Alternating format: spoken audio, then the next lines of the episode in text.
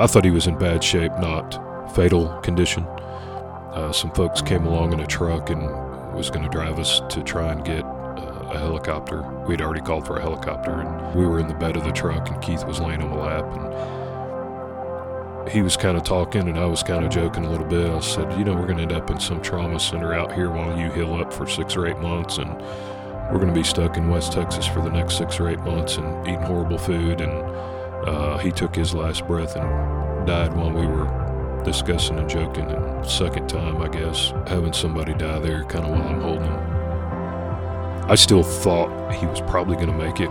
I thought he's hurt really bad, but he's going to be fine. And when I walked in, they walked out and handed me his badge and his wallet and his wedding ring. I'm like, man, why are you handing me these? Is he going into surgery? And they said, no, he's he didn't make it, man. He didn't make it. And I think it would have been different if I didn't have his son with me, but I, I didn't know what to tell him or how to tell him. That helped me more than I can say because that's important. Being a companion officer after somebody's had to take a human's life and you get a phone call to go sit in a squad car with them, go freaking be a good friend, man. That's what they need. That that helped me. That helped me more than I can say. Each year we remember the fallen from the previous 12 months and although it's beautiful, I love getting to plan it, but I end up an emotional wreck the whole way through it as we honor it. It shocks the conscious to see that many names and photos and young faces scroll across that screen every year. Um, shocks the conscious. I wish the community could see that every year. You're listening to the ATO Bridging the Divide podcast, brought to you by the Assist the Officer Foundation. Since 1999, the ATO has given assistance to the first responder community. And now we want to give them a platform to hear their incredible stories. We also want to hear the stories of the many people that support us. Our community is small, but it is strong. We have differences. We don't always agree, and we all make mistakes. But together we can grow, we can heal, And we can learn from those mistakes. and together we can bridge the divide.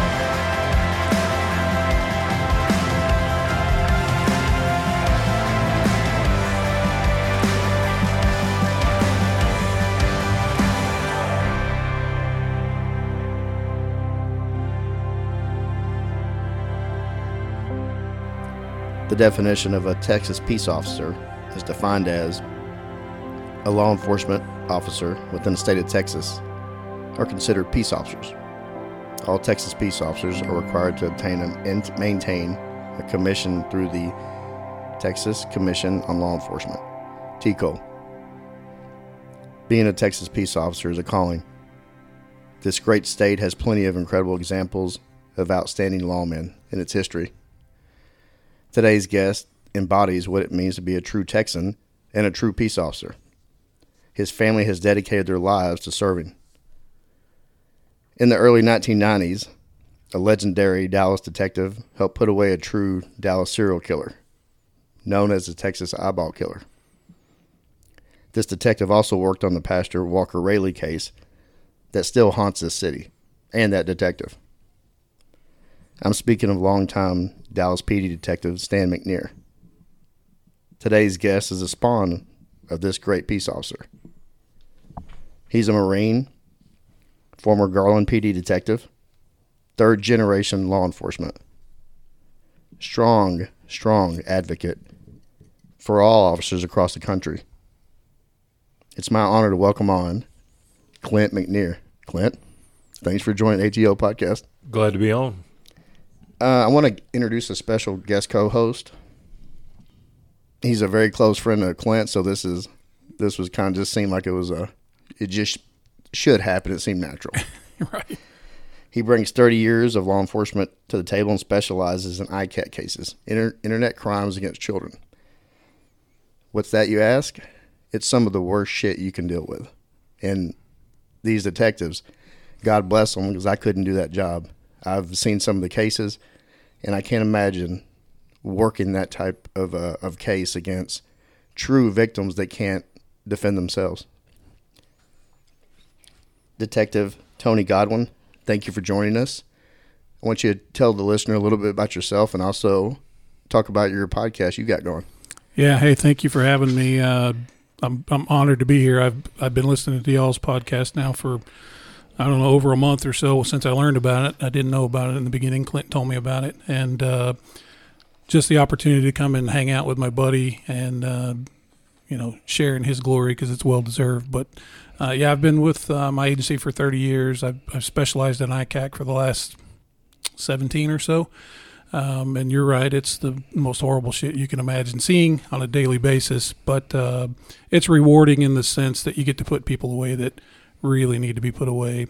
And so, Can I tell you that yeah. Tony, for the viewers with this being audio only, is the sexiest 13 year old little girl guaranteed. that Yeah. that you will ever see. He is. He He's got the voice too. Oh, let me tell you, it's hard as hell getting in those clothes. But once I get in them, it's Katie bar the door. But His Right. calves are nice. He's Yeah. got nice calves. Some not, especially in heels. No. I expect a few a few ribbings today. but- Uh, Uh, you did mention our podcast, and thank you for that. We, uh, me and my uh, podcast partner Brandon, uh, we've been doing our podcast. It's called Catfish Cops, and we do a bunch of different things. We kind of started out with a focus on doing case studies, talking about arrests that we've made. Um, cases that we've made everywhere we go, people are always like, "Oh, tell us about this, tell us about that," and so it kind of spawned into the podcast. We didn't really know anything about it. We kicked it off, and uh, we've been going now for about two years. Uh, we just bridged 100,000 downloads. Uh, we're I think we're around 80, 80 or 81 episodes, something like that. So really proud of it. It's called Catfish Cops. It's on every platform you can imagine where you can find it. Um, we have transitioned also into more of an education role. We, we play a really big role with wanting to educate the public. Uh, we want to educate kids and parents about what they need to be looking for online, especially when they're dealing with their own kids, being connected, and uh, training. We're all about training. We go all over the country, we go all over the world uh, to teach cops how to do the job we do. I trained Brandon how to do the job um, several years ago, and he took off like a banshee, and he's been blowing and going since. Uh, we both do computer forensics on our side of the house. He's phenomenal. He's like absolutely one of the top two or three forensic people I know, um, and he really just shines to it. So I appreciate the opportunity. I'm looking forward to. Yeah, and, and don't don't and feel free to to give Clint some shit because Oh. you got you got more stories in, in, in your me. bag than than I probably anybody. I have no issue with that. Um, so the the Great. podcast isn't. It's not about fishing for cat. Like go like, No, like it is fly not. fish or you know, okay, yeah, it's, definitely okay. not about Okay. fishing. Our our very first inquiry from uh, when we kicked off the website and email was a guy asking me about a specific fish. Hey, are you going to talk about where to find what lakes to find this fish? And I was like, wrong, wrong topic, man, wrong kind of Yeah, fishing. but Uh, listen anyway. Maybe Yeah. maybe we'll talk about fish at some yeah, point. Yeah, absolutely. But And we're just uh, talking about horrible shit, not fish. yeah, it's been a fun ride. So, uh, not for the faint of heart, not really kid friendly. If it is kid friendly, we let you know right at the beginning. Otherwise, uh, be careful.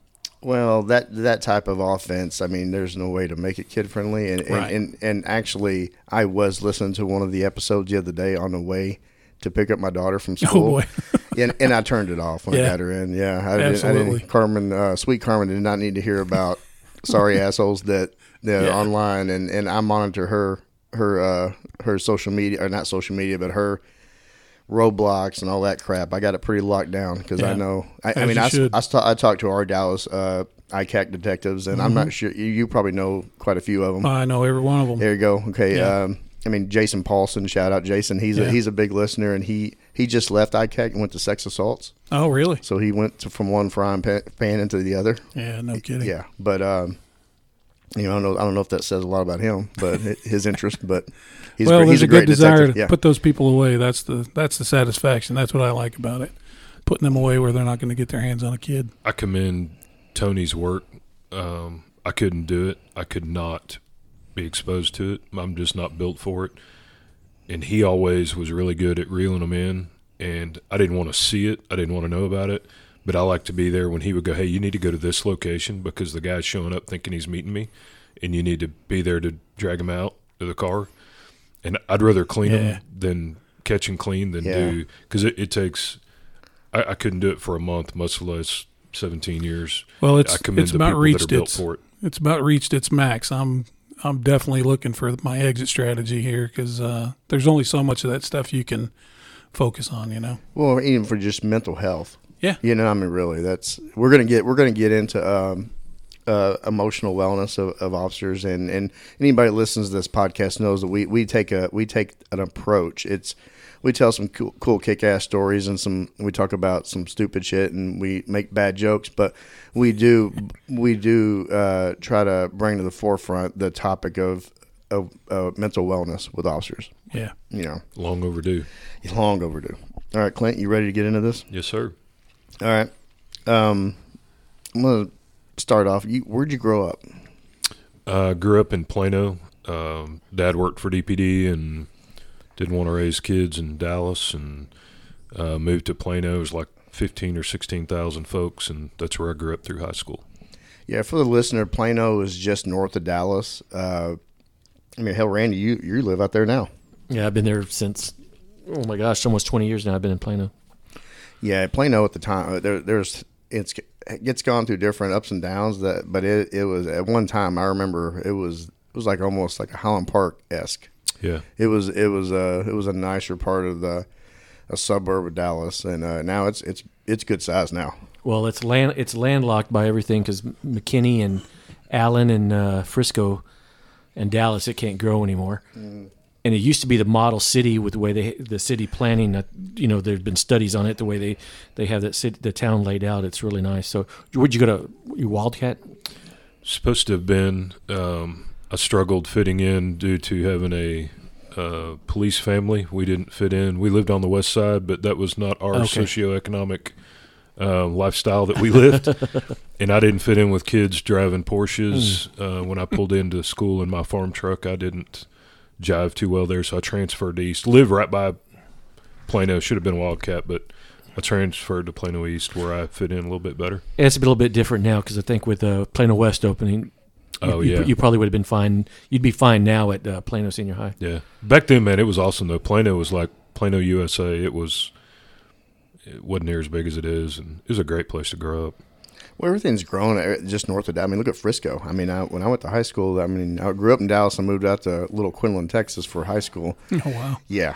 So we played uh, Frisco, and they have since since changed the uh, the the nick, team nickname, and I, I'm not going to say They're the what- what- Raccoons now. Yeah, yeah. But they've changed the name. But we played them. They, they were three A, barely barely three A, and now, good lord! I mean, you you go Yeah. up there now, and it is. I mean, you got the, the uh, Jerry Jones Star there, and it is that big mall, and and uh, they got the uh, the Rangers. Uh, the uh, Randy was The the, big- Star. Yeah, we have the Star with the Rangers, uh, the minor league. Oh, the Rough Riders. the Rough Rough Riders Riders, are up yeah. there. Yeah, the it- the PGA is going to be opening up there. I mean, Frisco is growing, and it's crazy. Do you remember the- how many high, high schools were in uh, Frisco when you were going to Plano? There was one, and Now they have s- really Now there's 16 high schools. holy. crap, yeah. Oh my god. There was actually a Ford dealership and two brothels, and that would pretty much That's comprised what all uh, of Frisco, Frisco. Frisco is known for. That Joe. really. Sure, They- you find that interesting. had uh, that, no, that's very interesting. the interesting. 121 Hot Tub Club, and Mhm. They had like three brothels and a Ford dealership. Was the extent of Frisco, Texas, Yeah. USA. If one was want to go, wanting to go to these brothels, are they, are they still? no, they're gone. are, oh, they're gone. Yes. I All would right. suspect they're gone. In high school, we would get on a All right. payphone and prank call up there and ask them to read the menu to us. yeah, yeah. then we would giggle Hey, and hang up and get embarrassed. and they might have something with, with uh, catfish on the menu. That's right. All right. I knew Tony looked familiar. Yeah. um, what was what was it like growing up with Stan McNear as your as your father? You know, looking back now, um, you only know what you know as a kid, and I thought everybody lived the way I did, and I'd be hiding in my room when I was 13 trying to talk to girls on the phone at 3 a.m. on Friday night, and the phone would click, and I would click over, and it would say, "This is Dallas PD dispatch needing homicide detective McNear. There's been a police shooting." I thought everybody kind of lived a normal life. Our house was full of DPD uh, partaking in choir practice on the weekends, and I thought that was probably how most kids lived. Looking back on it now, it was a very different lifestyle, but I, I You mean, didn't know any better. I didn't know any better, and it, it was, it was. My dad would come out to little league, uh, coach pitch, with his suit and badge and gun on and pitch my little league game, and then go get back in his old Chrysler and head back to Dallas. And that was kind of the life I, I thought most folks lived that. How long? How long was he on DPD? He started in '67 and retired in 01. Wow, that's that's a long. Time. Do you time. think our paths crossed with his? Oh yeah, I'm. We've been up there, and I mean, I'm sure Randy. We I don't remember the name. I'm- Yeah, I know. I remember. I remember the name, but I, I can't remember a case. We were we were going up to homicide and, and SIU a lot. And, Well, it's not like you could miss Stan. He is Yeah. quite a large character. Well, we're gonna. I'd like to Physically get, I'd like imposing. To get, get him on here, and Clint, you come back as a guest co-host. I think that would be. I've got to find a photo. He was on the DPA board like in the 70s, and they had these beautiful sport coats. I thought my dad had won the Masters growing up because he had this photo of him in this like mauve jacket or baby blue. I think I think they were blue with the and our old logo is pretty neat because it has a uh, it's blue and red and it has the a justice level on it. it it's Yeah. pretty Oh, neat. that's cool. We have we've had them on a coin one time, and I've tried to get these guys to get them, but they. Damn, they- we should do like a a throwback, like a throw, like a, like the Cowboys throwback Oh, jersey, yeah. a throwback DPA. They're like a powder Sure. blue or sky Yeah, blue. I thought he won the Masters for about 10 years growing up because he had this great looking Yeah. sport coat, but turns out he was on the DPA board in the 70s. Wow. Well, you know that uh, Clint, um, I'd like to get him on, and he, I know he worked on some high-profile cases, and he worked under Captain Fritz, uh, right? For, yeah, for- and uh, uh, your previous guest, Elmer Boyd, is who trained him, I think, in 70 or 71. That's who trained him.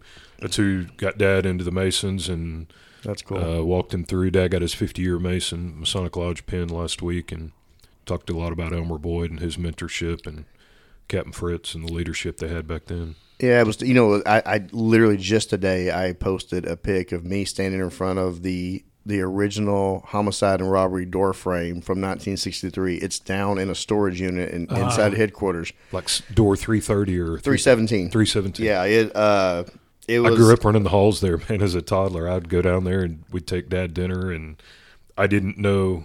Oh, that's wow. cool. Yeah, Isn't that yeah? I just, listener, I'm just showing the picture that, and that's actual. It's in a storage unit right now. We need to get that out on display Yeah. for, for people because it's it was really Wow. cool because I have I actually have a picture posted uh, of that same door with two Dallas officers from the day Kennedy uh, was killed and Officer J.D. Tippit was killed, and they're standing in front of that door, and that whole door and frame is just sitting there. Wow.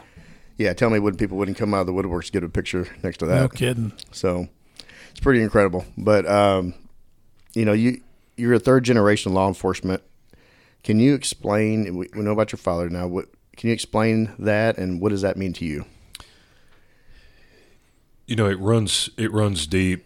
My grandfather uh, works worked for the sheriff's department forever. Dad, What sheriff department?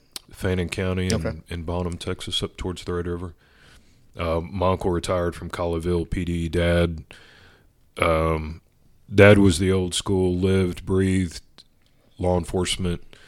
Um, there was only cops in in my house. His friends were cops. His hobbies were, you know, police related. He retired, and I was in capers, and they were going up through the New England states. Retired, and I was working capers, and we were having a bunch of bank robberies at the time. And he called every morning at seven. What do you got working? You told me about a bank robbery yesterday. What have you done on that? What do you have? And I'm like, go sleep in and look at the leaves changing at, in New England. And well, I was I was wanting to know that you had a murder two weeks ago. Where are you at on that? And Wow. just that's who he was. And I pushed back on that in high school. Uh, I wasn't a great student, but I guess I knew all along. I, I knew where I was where I was headed. where you were you were going to end up as in law enforcement. Yes, sir.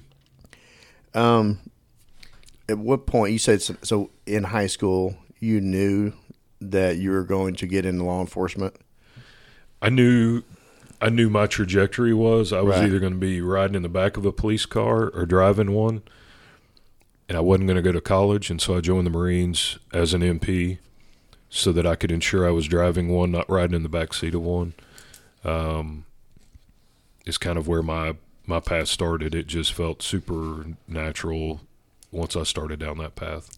Once you got in the Marines, can you, can you talk a little bit about that? How that went? Yeah, it was good. Um, I went in and was in boot camp when Shield and Storm was going on. Um, so just missed Desert Shield, Desert Storm, with it being the hundred hour ground war, and um, it was a good experience. Learned a lot. Realized I should have probably selected a different MOS, another career field. Uh, I loved the Marines. Being an MP was difficult, trying to police your own, and they didn't appreciate being policed. Uh, but it did a lot to prepare my maturity and my focus and my drive to go to to Garland.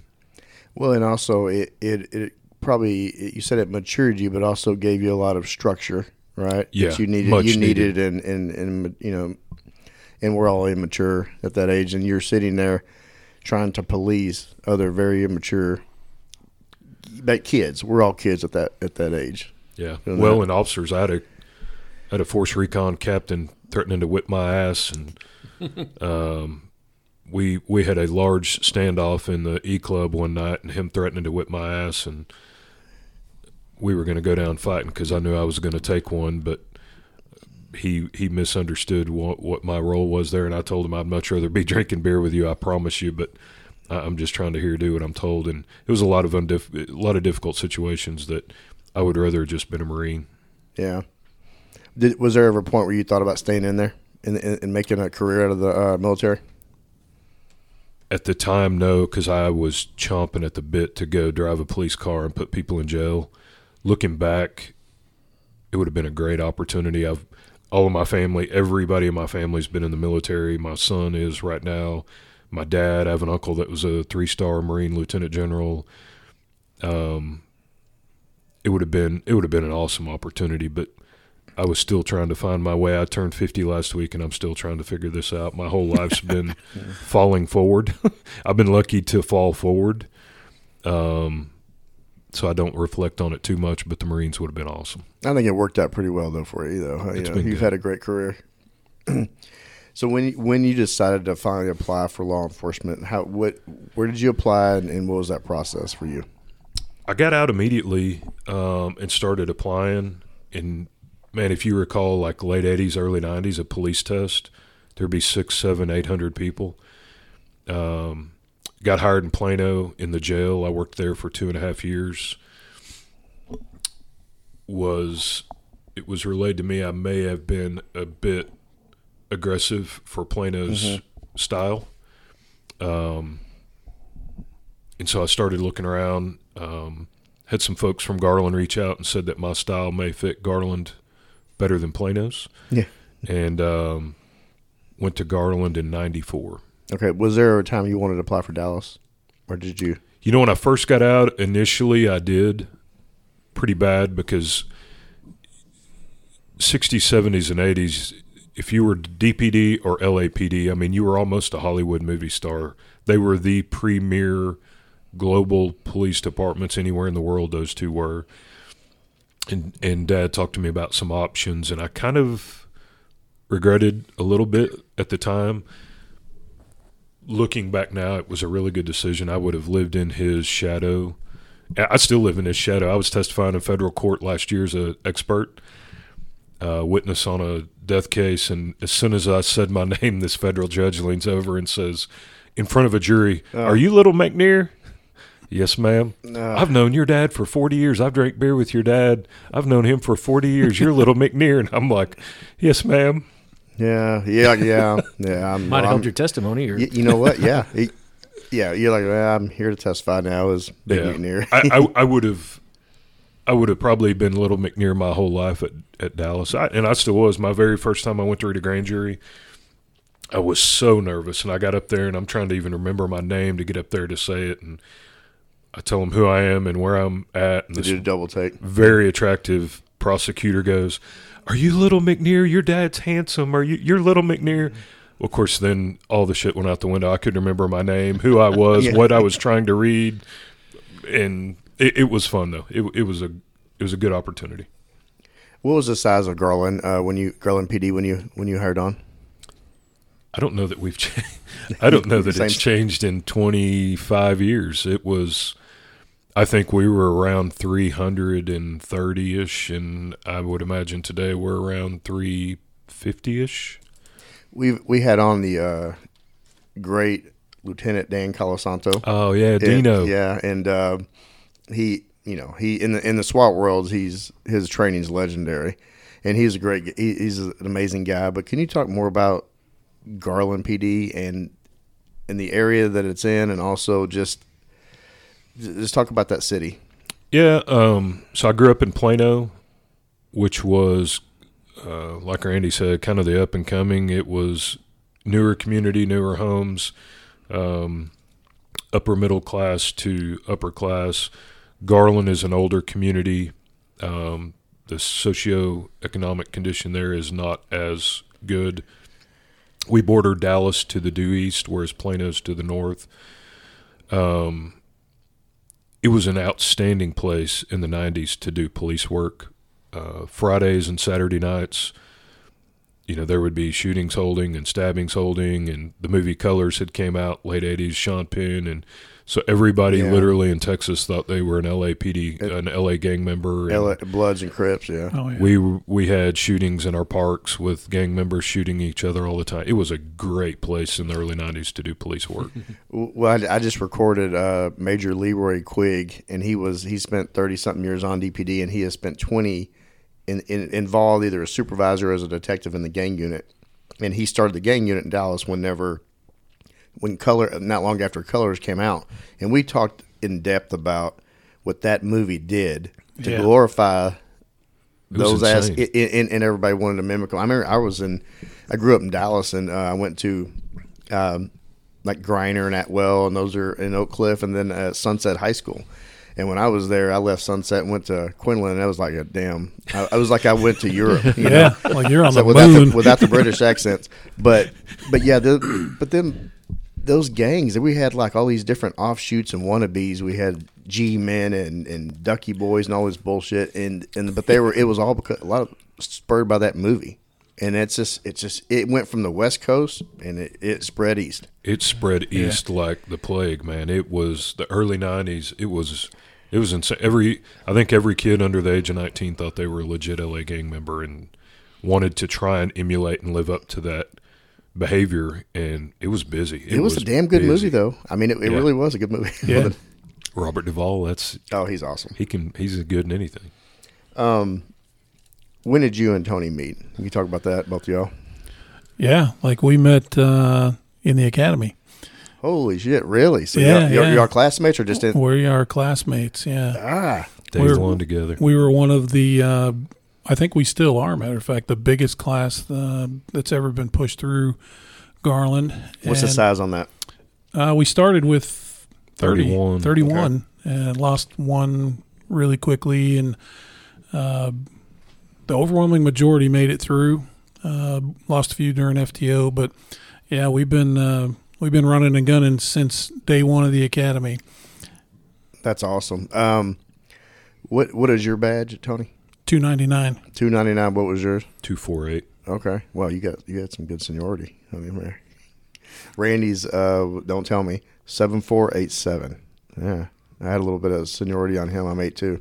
Yeah, we, Randy's not. Randy and I were classmates. we call them zip codes now because the numbers are. Oh my god. Yeah, the one, the, the one, well, the ones we have here, they're seven, uh, no, they're five digit. Yeah, ours are stupid long now. Well, I, I talked about. Uh, Ah, shit, when did I talk? Oh, I talked about it in front of that. We went to that True Crime Podcast Festival, and it was really Yeah. cool. In front of the panel, and they were, they were asking about how short-handed Dallas is, and I said, well, two years ago they had the largest academy class. It was 81 people in academy class, and they were packed in there like sardines, right? Wow. And now it's so hard to get people to want to do this job. They are literally starting an academy class. I think this week that has 17 people. Oh, Well, this one that graduated last Friday, 19. Yeah, so it man, Wow. yeah, it's uh. But I think everybody all over the whole country is seeing and experiencing the same thing. Like you know, it's it's interesting from a standpoint because I teach in our academy quite a bit, and in lots of other academies. Um, and one of the questions I ask is like, "Hey, do you see yourself here in 20 years?" And the very common theme right now in the last several years is no. Most of them say, why, why do most of them? What do they say? Why? and I ask them, I say, hey, show me hands. Who, who thinks you're going to be here in 20 years? And, you know, a couple people will raise their hand, but the overwhelming majority will not. And then I'll say, okay, well, what's the next level? 10 years, a few more. Five years is where the majority of them put a hand up, and they're like, "Yeah, I'm going to try it. I'm going to see how it's going to go, and then if I don't like it, I'm going to go do something else." And and then that always gets the return question: Did you think you would be here in 20 years? And I said, Absolutely yes, 100. percent I said, I don't know what I would have been doing or where I'd be, but I could have told you I'd be here for 30 years. I knew that when I took the job. Well, I said in my intro that being a peace officer is a calling, and Yeah. and I, I think I think what I think now it's a different. It's calling is different than whenever we went through. I really believe that, and I don't mm-hmm. know. I, I can't put my finger on why that would be, but just some of the numbers don't lie. It is hard to get people to want to do this profession. It's even harder to get them to stay. Right. I'm You wondering if I'm wondering if law enforcement's going to become like a military enlistment.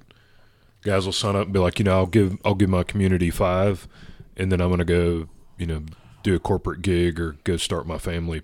Well, you know, a lot of agencies are doing um, incentives now, like signing bonuses, We things had like that. that. We had a We're ten doing it. thousand dollars signing bonus for Yeah, our, it's and that been went going away. on for the past 20 years here. Yeah, but shit, even then, it, you know, it, it's crazy because there's so many people want to go federal or they want to just go to another department. They'll go to a, a different part of town. They'll go to, uh, or that pays more Yeah. than, than our city. And I, I, I can't say I blame them when Randy and I started. I mean, we, you know, we were eking by. We lost two two people to Garland. Oh, yeah. Uh, Alberto Irizarry and uh, Alberto. Brian yeah. Christian. Yeah. Oh, I was on the Bri- phone with Brian Christian all weekend. Hey, he's actually going to come on this podcast. He, uh, Dude, he is a freaking rock star. yeah. Oh, Yep. yeah. Well, so a family Oh, member's yeah. house got burglarized last Friday morning in uh, Princeton. They called me that morning and said, "Hey, my laptop's pinging on the Garland Richardson Plano border. You got anybody?" I said, eh, "Let me go." So I called Brian Christian. He's like, "Man, I'm at my desk. I'll get somebody in or out up there." He calls me back. Screw that. I'm rolling. So he calls me back. He goes, "Hey, it's a large apartment complex, man. I'm not going to be able to find it." I said, "All right." He goes, "Man, I'm sorry." Because the only thing here is a chick sitting in a car. I said, "Well, the computer was pinging at McDonald's for 20 minutes, and now it's pinging there." And uh, there's a gray laptop and golf clubs and all that. And he's like, "Man, I ain't got nothing, dude, other than a chick sitting in a car." He goes, "I may just jump out on her." He texts me in two seconds. Uh, I got her. She's on a gray laptop eating McDonald's. Damn. no, I love Brian. I ran into him actually at the on the in the river on the Riverwalk when we were out there for the uh, oh yeah, yeah. the TMPA and FOP conference just a few weeks ago. He's No, a he- rock star, man. No, I, I, Big he was he and he was so quiet in the academy. Just he's a great, he's a good guy. Yeah. but he's actually he's actually going to uh, send me a bio and we're going to set up a recording and yeah, Good. I'm excited to get him on. Uh, Berto, hell, Berto and I, we still run it, and him and his, I know his wife Teresa forever. So Good Yeah. people. very good people. You know your point about calling the last interview board at Garland. I was allowed to sit on.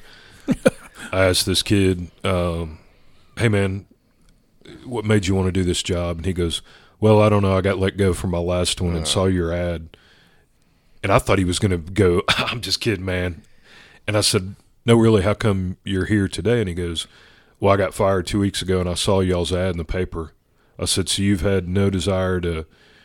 go help people. You've had no desire to put bad guys in jail. He's like, no, I need benefits.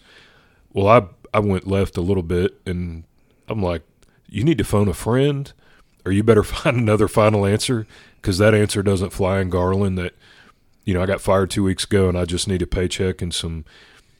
And I thought, man, and he was dead serious that there was no consideration for. And I'm thinking, man, you probably have less than a year career here once you find out that this isn't just collecting a paycheck and getting a little bit of medical benefits. You do. I mean, yeah. It, there's a there's a lot there's a lot to this. There's a lot of this job that shit you put up with that you you do not want to have that most Yeah. people couldn't stand. Right. Yep. Turn on the news, you'll see. But uh, it no. You, if you if you if you join a PD or you go into this profession in any form, just because you're out job hunting and there's a Garland PD or Dallas PD's hiring, yeah, you're not, you might have a different experience than what you're expecting. Yeah. Yep.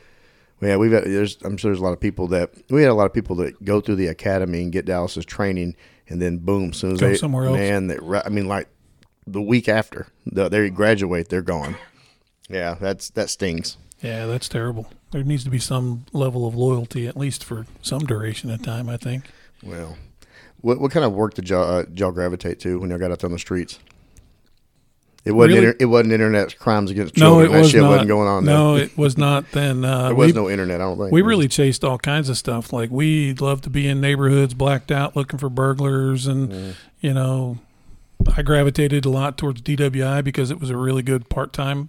like it Yeah. spent a lot Oh. of time in court. court. and so I was cash. DWIs. He hated DWIs, but I would just cash in on them because I was making so much money in overtime. Yeah. And uh, but yeah, anything we could jump up a car chase or a foot chase, or you know, we purposely wanted to be on the late night shift, and we worked the neighboring districts and two man a lot of nights, and you know, just we had a good time. One of our academy mates, as soon as we got out of the academy, he was popping loads of dope on 30. Yeah. And you're all trying to find your niche. So I would go sit down there and I'm stopping out of state plates. I'm st- I couldn't find a roach in an ashtray. yeah. And he's like, he would send out on, on the old CADs. We had the old black plastic LAPD. He'd send out, got 200 pounds eastbound, got 150,000 pound, uh, dollars westbound. And I can't find a roach in a Yeah. ashtray. And that's when he and I, early 90s, they were stealing Honda Accords like crazy. And he and I kind of ended up yeah, doing the car Stolen cars, chase yeah. route and jumping up car burglars and um, What what is uh, what is their chase policy? Is it pretty strict now? I don't.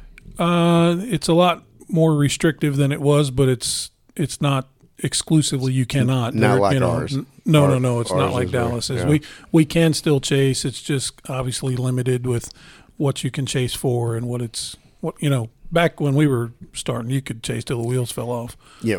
we've chased Randy it. and I too. We Texarkana and I mean Yeah, we went a. Weatherford. Well, they. I mean, I will say this though. They're a lot of fun. They were- they Yeah. are a lot of fun, but they are dangerous as hell. I mean, Yeah. I they're scary. They're, They're- scary as no, all they're very scary. Get out too. Like I remember we chased a, a viper one time, down thirty, down to six thirty five, going off into Balch Spring somewhere. That that thing was shitting and getting. I bet it was Yeah. doing 150 miles an hour. I've never had a Caprice go as fast as it did, and I and I was nowhere close to it. And I remember the hood of the Viper blew off and almost got me. just fly over the Um, top. and it made me swerve. Of course, I blew a tire Mm-hmm. out. I thought I was going to die. I'm like, please pick me up and bring an extra uniform because I've, I've just soiled myself. yeah, I have to wear a diaper. And somebody the- grab that hood because there's probably a VIN number on it. I have to wear a diaper the rest of the Yeah. shift. There's a YouTube channel. I don't don't know the name of it, LHN or something, but it's Arkansas State Police. And it's funny you brought up chases. It's so counterintuitive to a lot of people. Arkansas State Police will pit you immediately. And I think that is, although a lot of people are afraid of pit maneuvers, but Can you describe that to the listener? What a pit maneuver pursuit is? intervention technique or pursuit intervention tactic.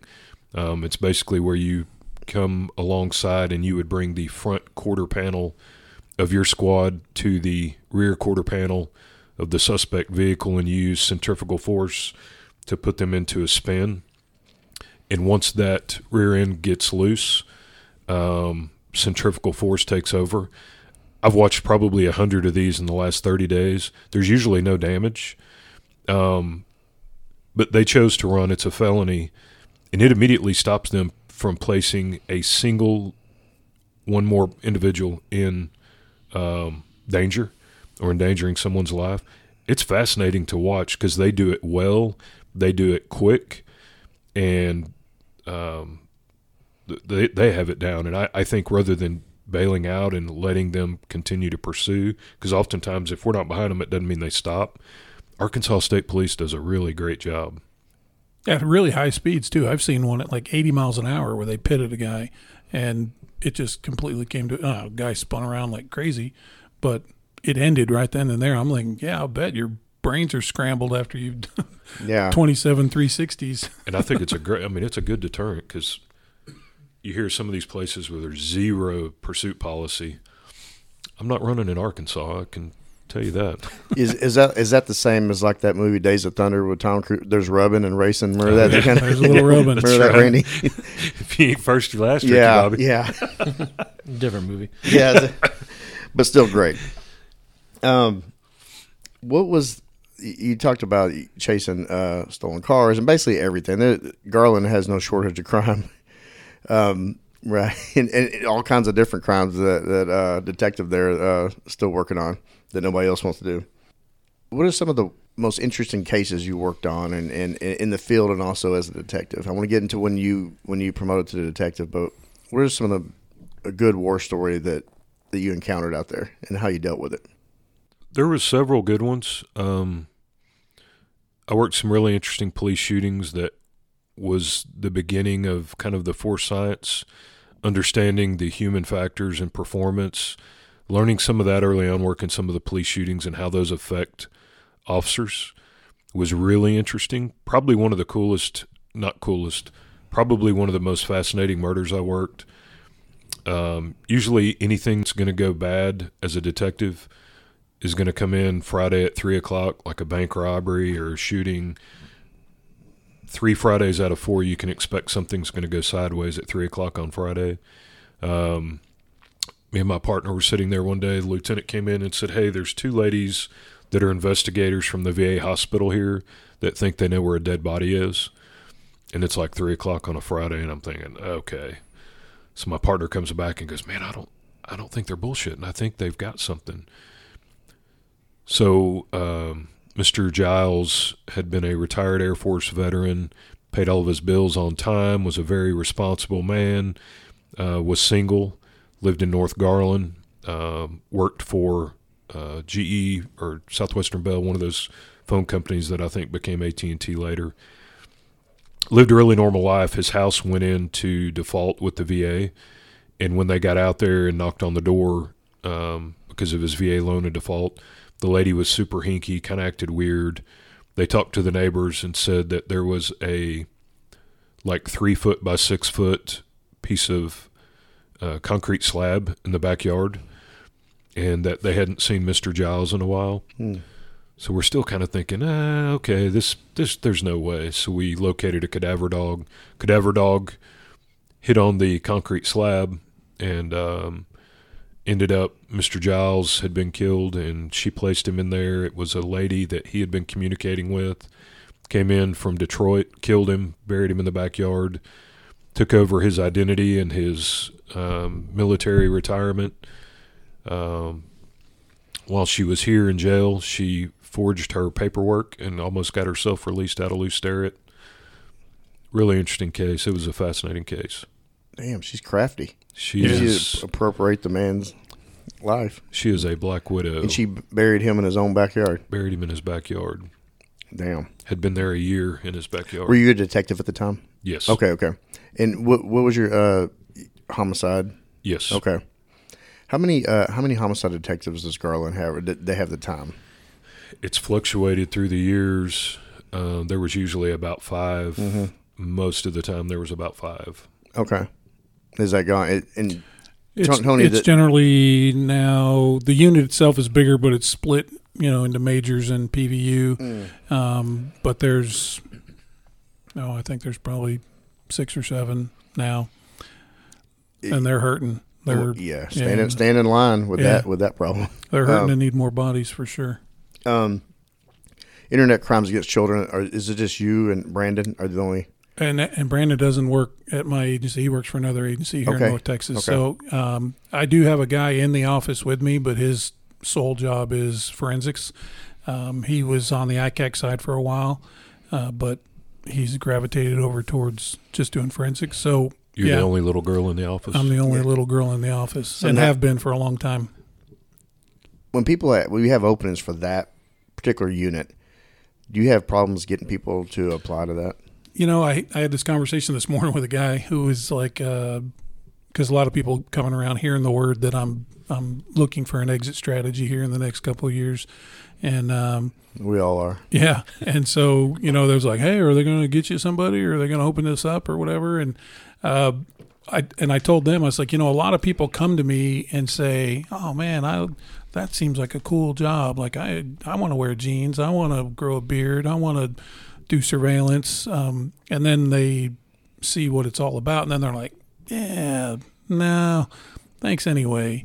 Um, so the short answer is it's on the radar to find a replacement. I am training a guy now that may have a good shot if he can prove his chops um, on the detective side. And you know, You're grooming him. I'm grooming him as we speak, and uh, he's doing really well. He's doing really well. He's a, Manscaping him. yeah, he's a he's a younger dude, and they're looking for some bit of longevity because we see the same thing in ours with people that get all trained up on forensics or a specialty, and then they pop smoke and go make money somewhere else, or you know, chasing money. And so I I've tried to tell them I'm like, don't set your expectation to think that the next guy's going to last 17 like me, uh, because it's rare. Yeah. Uh, trust me, most of them. Most people don't last that long, you know. Well, it may fluctuate too, whatever's going on in their personal life. When people Yeah. may be single and not have kids, but when they have a kid, I would imagine that particular crime changes you. I mean, Yeah. hell, it, it, it changes you. You're not doing that type, it changes really everything. Whether you're chasing dope or out getting in car chases, and it may Yeah. make you think twice about the risk versus reward of uh, this this job. Well, you get smarter as the longer you've been in the career Yeah. anyway, and you start to realize that uh, even though in my mind I still feel like I'm 22 years old and I can conquer the world and jump over tall buildings, my 54 year old body says, "No, fool, no, you Yeah. can't."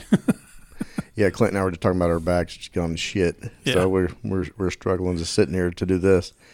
Whenever you got to deal with a job and to cope with a job, what was your Clint? What was your outlet to to get over this? And and how and early on, looking back, do you feel you did a good job of it, or or you, was it poor looking back of how you dealt? my I think my police lifestyle I managed well. When my dad realized I was dead set sure going to be a cop, a couple of the things I remember him telling me over and over is don't become a part-time job whore. Do not get yourself in a bind where you spend your life working 40 hours a week at a part-time job and killing yourself and you're in debt. And I I never worked a part-time job except for a few occasions. If somebody called me and the money was crazy, I might go do something on a Friday night or something. Um, he told me, and several people told me when I was a young guy, you know, find a hobby, find some friends that aren't cops. It's okay to actually know somebody that isn't a cop. Yeah. And I think I did that well. I've always had friendships outside the job. I didn't over I was committed to the job a million percent and I hope that's a reputation I left behind is I'm gonna when I worked homicide or robbery, I was gonna work it until there wasn't anything left to work it. But when I was done I wanted to go travel or, you know, go act stupid in Cozumel or go relax or whatever. What I didn't handle well was the self and the self care is navigating through that and I, it's still a work in progress. I still preach to people about taking care of themselves, but um, I could have done a whole lot better job navigating through the career. But you know, out of fairness, there's when we were young rooks coming up, it wasn't something you talked about. If you were to voice your opinion back then, that oh man, that scene really fucked me up, or that thing really jacked me up, someone would call you a pussy and tell you, hey, suck it up, Buttercup, get back in the game, and you would, and that's just what you did, and and but now I'll tell you, like it's completely different now. It's completely a complete 180 difference in how they do things now. We're changing the trajectory. I mean, we Yeah. the, the Dallas PD just starting up a new wellness unit, uh, and I, and I'm a part of that. I've been working on it for uh, several months, and now it's it's official and it's it's finally rolled out. Everything's different. Even my perspective on it is different. I need And- to put you in touch with our guy Todd Jerry. He's No, let it- please let in me. It, that is in his wheelhouse. Like this guy lives, breathes, eats mental health and awareness for for cops. Yeah, It- it's bizarre how much the pendulum has swung in that because in the role I'm in now, I travel the state and, and so- into the, the country in some degree, but the state at agencies all the time. And some agencies are, you know, are pretty uh, advanced in their self care and some are not. And I could see the broad spectrum. And Garland in the early 90s was extremely old school, gruff. Our leadership was gruff, go put people's ass in jail, and some, you know, former old crusty Marines were the leadership. And you would never have gone upstairs and been like, I think I need to probably take tomorrow off. You know, I am that's that call screwed me up, and that you would not have said that. And now I can tell you, Chief Bryan at Garland is is has been the tip of the spear of taking care of people no matter what he has to do, and the scare of well, if I come forward, I'm going to lose my badge and my gun. If I tell him I'm a little broken and that has advanced so much. I can tell you the first call I ever went on in patrol by myself, uh, three year old kid, we pulled him out of a pool dead. And for years, I could close my eyes and smell chlorine. And I would have never gone and told somebody. I almost quit, I almost quit the job for a, bit after that, off and on. And looking back on that, I'm thinking, man, I could have. I could have gotten some help and navigated through that, but back then that was not the environment that you would have No, I mean, no, it it really still isn't. I mean, we're still trying to change that conversation now and make it more of an infectious culture to to to you know. But I will say now, and you know, Randy can attest to this that the Assist Officer Foundation we provide the confidential counseling to to officers, and all of our counselors are culturally competent, right? They understand the Yeah. police mind because they have to. But we've seen like a 300% increase since the July 7th uh, attacks. And, and I think there's incidents like that. I think that is a turning point, especially in this area, for people wanting to. I think every parts of the country they always they, Baton Rouge. They, there's always something major that happens that gets people on a on, on a different course as far as understanding and recognizing that. Yeah, and that's it- nationwide. It, it's pivotal, man. Like, uh, you know, anything for what it is. That what a tragedy that was, and to feel that sick pit in your stomach of wanting to come down to do anything to help anything is amazing. Um, how that works out and, and kind of crosses all boundaries. But I literally was at a two-hour training session yesterday with Dr. T, with a bunch of people on our CISM team, Yeah. and um, ATO was talked about loud and proud by our captain over that unit, over that group, and um, you know what you guys are doing and the the turnaround that everybody's doing. So kudos to you guys and Thank to you. ours too. Like uh, I mean, I couldn't be prouder of our department for, like you said, being the tip of the spear. They, it's completely different. I like seeing the the view change because early '90s we're all machismo, Garland PD, and former cops. And if somebody says, "Man, I'm struggling" or "I'm broken a little bit," you're like, "Oh, you freaking Yeah. sissy, dude! You need Let's to go get a drink. up." Get a drink. Shut up. and it was your week. And now I'll hear somebody step up and be like, "Dude, I, I got to get some help. I'm freaking screwed up." And now I'm like, "That's pretty strong, dude, to be able to stand up and man up and say." I'm freaking broke, and it's okay that I'm broke. It's it's changed, and I know it's maturity probably and a whole lot related, but to go from that what a freaking weak dude to now I'm like that's pretty badass. That's a That dude's stronger strong dude for- Well, forward. it's a whole up and say- paradigm shift. I mean, the whole mindset has changed on on how to do it better. Well, I've always been proud to say, hey, I want to give all the recognition to ATO, but I think it's all the officers willing to go out there Yeah. and, and now admit, and if whatever the light bulb came on their head, that they're able to put themselves out there to get help and seek help. And I mean, it's like I said, the, t- my time here, it's changed so much where people are calling and getting it because they know they need it. And I don't know if it's because if it's these events that have happened, well, then that's a good thing because those things are tragic, but there's all those little things every day you see over and over that you just Yeah. compartmentalize. And I don't know how you do what you do with Yeah. seeing the images and dealing with what you do, with knowing that you got to file that somewhere in your head to where you Yeah. either forget it, numb yourself, and I that's Yeah, not it- the it's a game healthiest thing to do. It's definitely a game changer. It's uh, it desensitizes you to a lot of things, and I know now all over the station, in our everywhere, every wall, every uh, the elevator, everything. There's posters everywhere about how you can reach out and do this. When I was in the elevator once, I was reading this list. There was like nine or 10, 11 things on this list. Like, hey, this, this, this, this, you might want to. And I'm like, holy shit! Like I have like nine of the eleven on that list. Yeah. Like, I'm like, I Hope the and- door opens quick. I need help. Yeah. I was I was kind of commenting to you know somebody. I was like, man, I, I got a lot of things on that list. They're like, what? Really? You're like, do I get a prize? Do I get a prize for this? Or something? You I know? get, get like a raffle item. Clint, we're gonna, we're gonna I want to that's I want to segue into critical incidents. All right, and like Randy said, it's not the it's not the seven sevens. It's not just the Baton Rouge. It's it's the small little things that keep the pinpricks that keep just jabbing you, jabbing Yeah, you. And those The little- kid in the pool. Yeah. yeah, just, I, I'm looking at you when you're explaining that. Just a physical reaction. Ju- it was slight, I, I- but watching you just talk about the kid in the pool and how long ago was that? I mean, 25 years ago, probably. you know, it was two and a half decades ago, and it's still you could I could tell it bothers you, and it always will. Um, you know, you you mentioned uh, critical incidents uh, on your bio, and you, you talked about one of your off duty off duty with your partner. Can uh, are you comfortable talking about that Yeah. to the listener? Can you tell tell that story and, and how that impacted you? Yeah, so um, my my partner and I there was it was all Garland cops at a deer lease in West Texas. Um, partner and and me and Tony were super tight, and me and Keith Prinz uh, were super tight.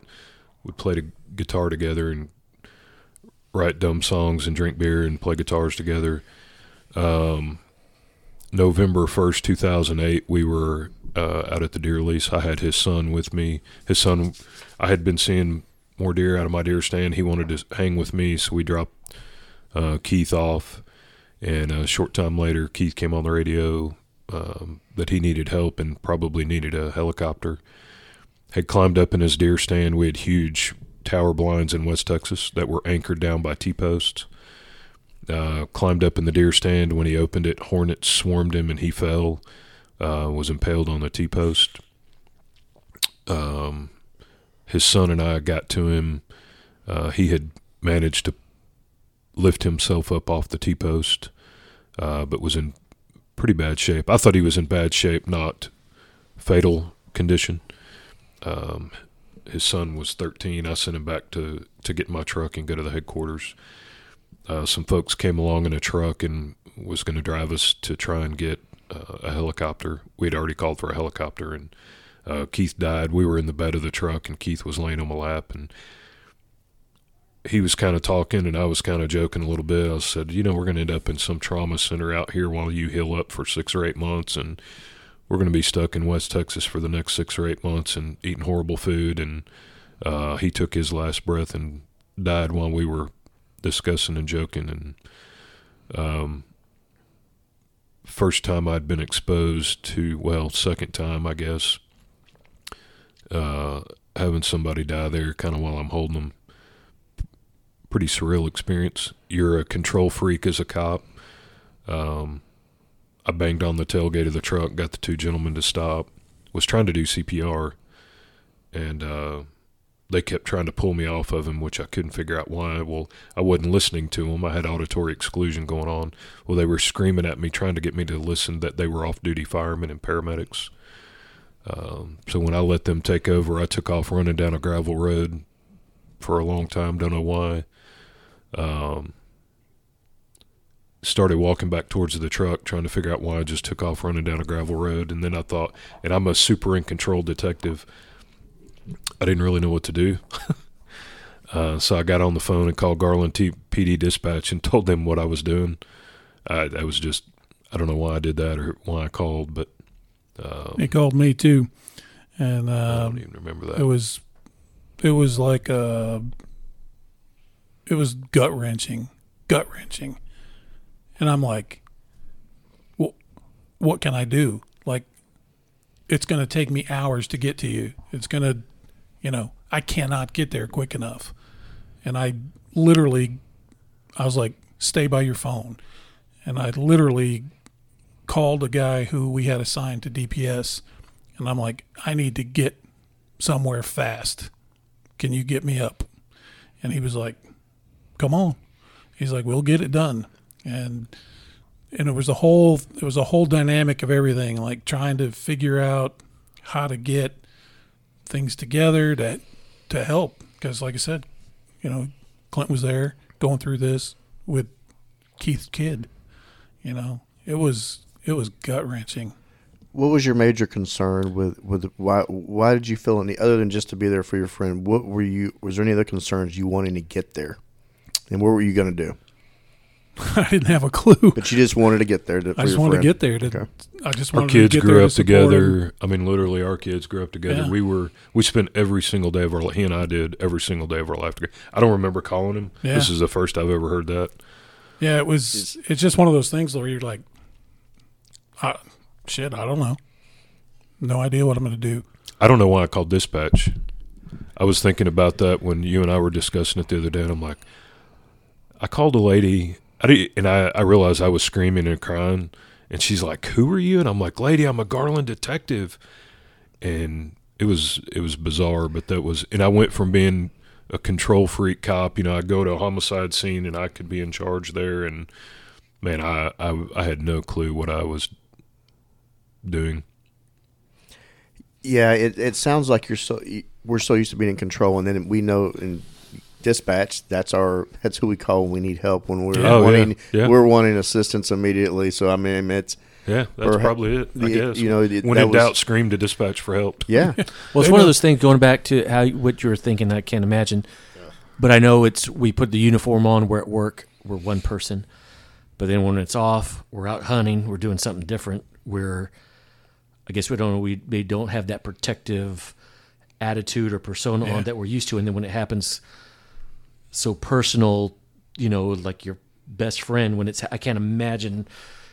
You know, I, there's no telling. I'm going to run back to Dallas. I, you know, there's no telling you know, because I think it's a control thing, and it, you, you we're so used to knowing what to do because it's not a person in blue or another cop or firefighter. It's some dirt bag or some poor soul that happened to get stuck Or in just- between something and it's a strange. I mean, like it's different right now. I was talking to, uh, to Doc Eastman and also Dr. Metzger about this on his, his their episodes about they're surgeons, right? They're they see strangers all the time come through in front of them on a on a very controlled environment, in a well lit room, and they work on them. They that's what they do. Doctors work on people, and, and we we hell we apply tourniquets. We we we try to save people, but when you have somebody that's so close to you, and and these these SWAT doctors, they got incorporated with these teams. They become friends. They're teammates, right?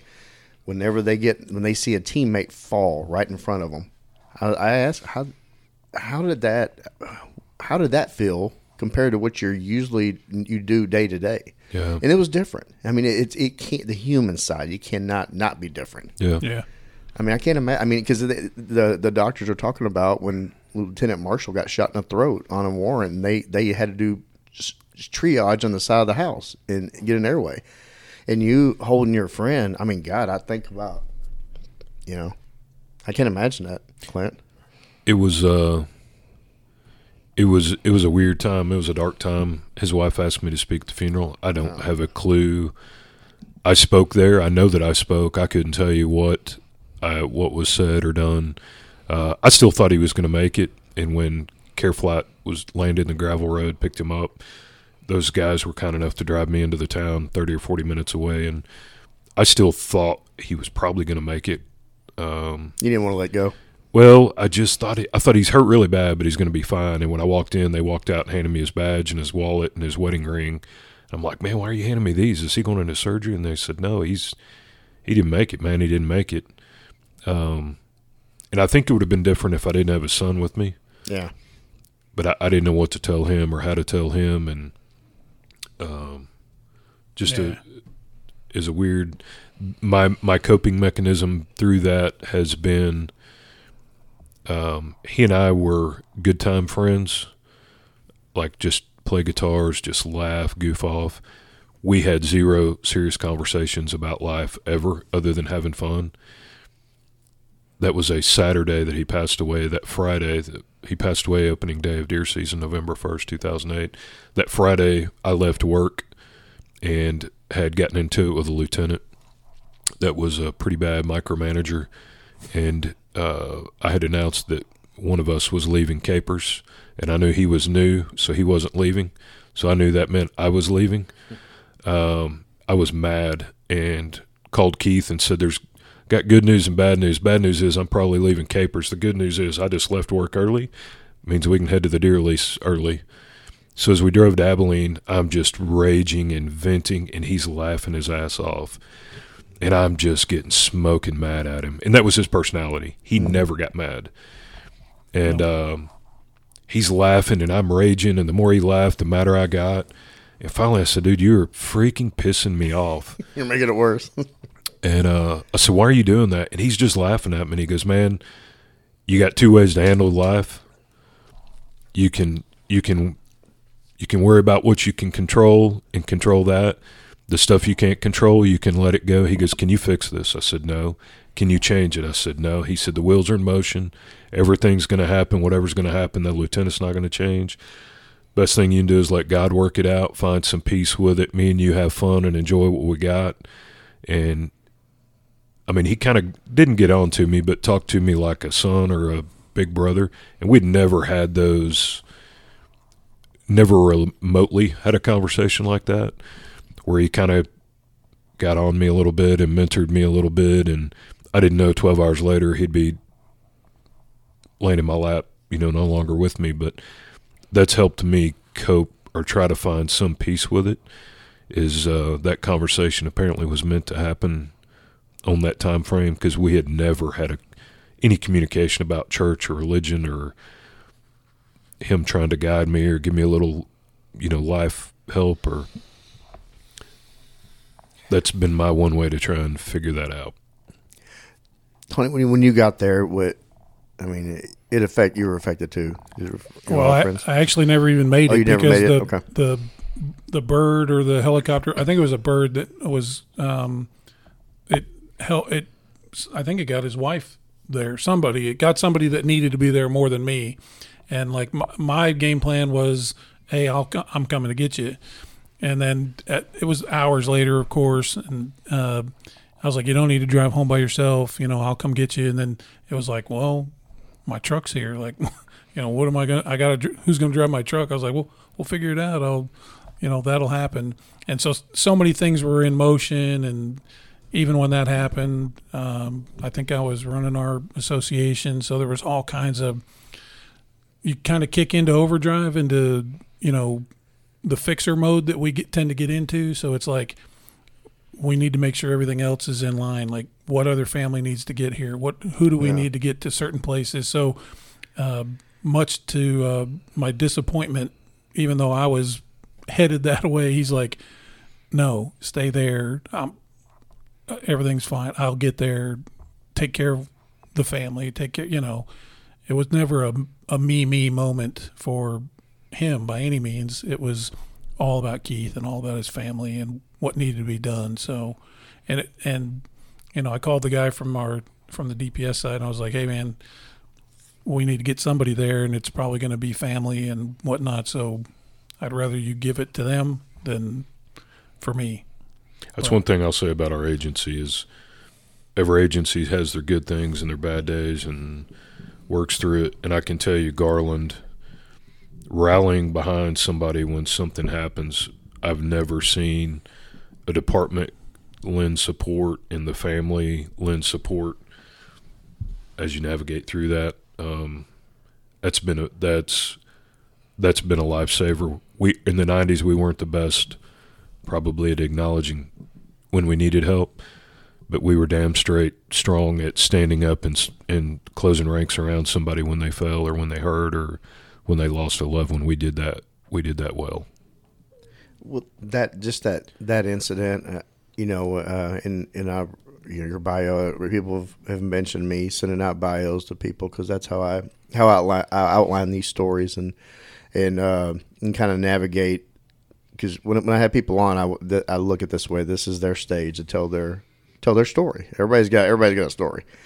Um, and I'm glad that uh, Tony came here was a part of this. Um, you know that that incident y- y- you something happened nine almost nine years to the day prior to that that and i'm sure that triggers you know it triggers your life and and, and it affects you how did, how did you cope i mean how i mean how at that time how did you get through that you don't even remember speaking at the funeral what you said i can't imagine doing that clint it, randy i could not speak at his funeral because i can't speak when i get choked up i mean i just I'm gonna have you speak. no i'm not gonna i'm not gonna speak speak and sing. I'm gonna have you Sorry. speak and sing a song. yeah And dance. writing. yeah, yeah. No, I can't. I couldn't do it. I would not be able to do it. I wouldn't be able to to function. I know me, and and you know I'm I'm m- Yeah. more of an emotional person now than than you know.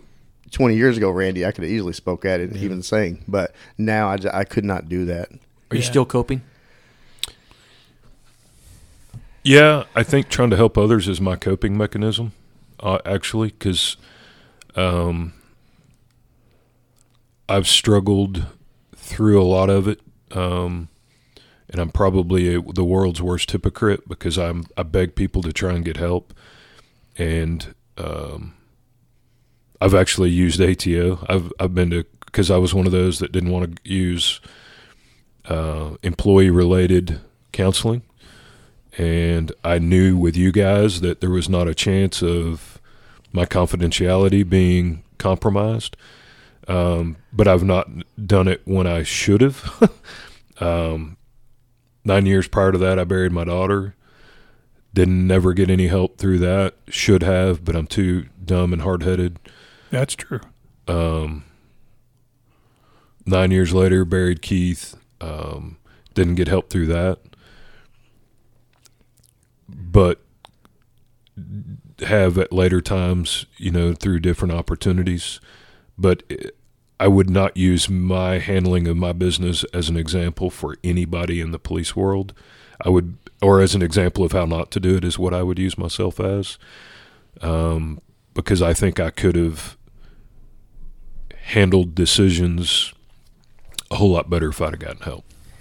Yeah, well, being in, in peer support and in the new wellness unit that, that I'm a part of, it uh, you have to you have to have somewhat of you have to have something in your cup, right, to give somebody else. Because if not, it will drain you. I mean, and you know this. And if you if you have if your cup cup is empty and people are coming to you for something, you can't give anything. Yeah. And at that time, um, did you feel you had anything to give?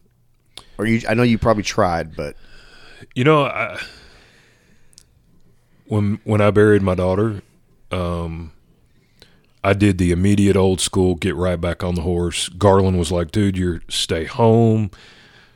Um, Tony had people mowing my yard. He had people paying my bills. I mean, he had everything, and I was like, "By God, I'm going back to work. I'm going back to work." And um, I literally, the first guy I stopped, the literally the first guy I stopped, it was on a Thursday or Friday night. I went right back to work. I walked up to his car and he immediately started MFing me. And the next thing I knew, I had him out on the ground and was on top of him crying. And a lieutenant pulled me off, and I don't know if I think it was him. A lieutenant had him pull up and said, "I think you need to get him home." I'm not sure that he was ready to be back on this horse, and I had no Yeah. I had no business being at work. I had no business doing what I was doing, and but in my head, by God, I got to get back on that horse and go. what's it's like wrestling the keys away from somebody. You know, I mean, Yeah, really, when it when that's it, exactly. when, when it when it come when it comes to that, you need to. What a great analogy! Well, you know, I got I got I had I pull some things out of my ass occasionally, but it really it it because some people don't realize they're it, it, swerving over the road. Because I, I I use that analogy too when I'm training uh the the type of training that I do of the mistakes that are made in uh that in what I train in case filing that that they don't realize that they're screwing it up that bad. Sometimes Yeah. you got to like pull it away, train them correctly, and, and it's the same with dealing with a peer. People are self being resilient. The first part of being resilient is self awareness, man, and that, Yeah. that's the biggest thing to be self aware in yourself and to see. Well, that went out the window with him Yeah. during that, you know, and my wife and I walked through that whole situation with Clinton, his wife at the time, and uh, it was again, it's life altering. You know, as a parent, you you think, how do you process that? Yeah, I can't. know. I couldn't process that right now. I can't. What was your daughter's name? Bailey.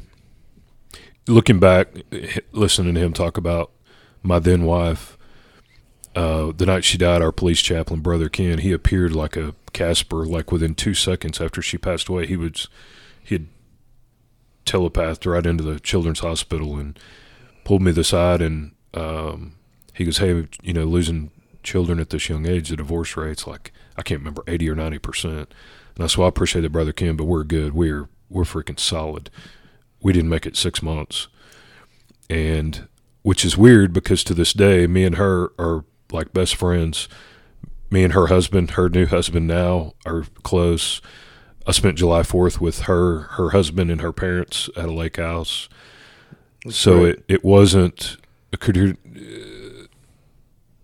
had had I handled it better, Well, know, it, it it cuts wasn't both a- ways. You know, like Yeah. you, you guys were in different mindsets at the time. Like from the outside looking in, you know, as close to you guys as we are and were.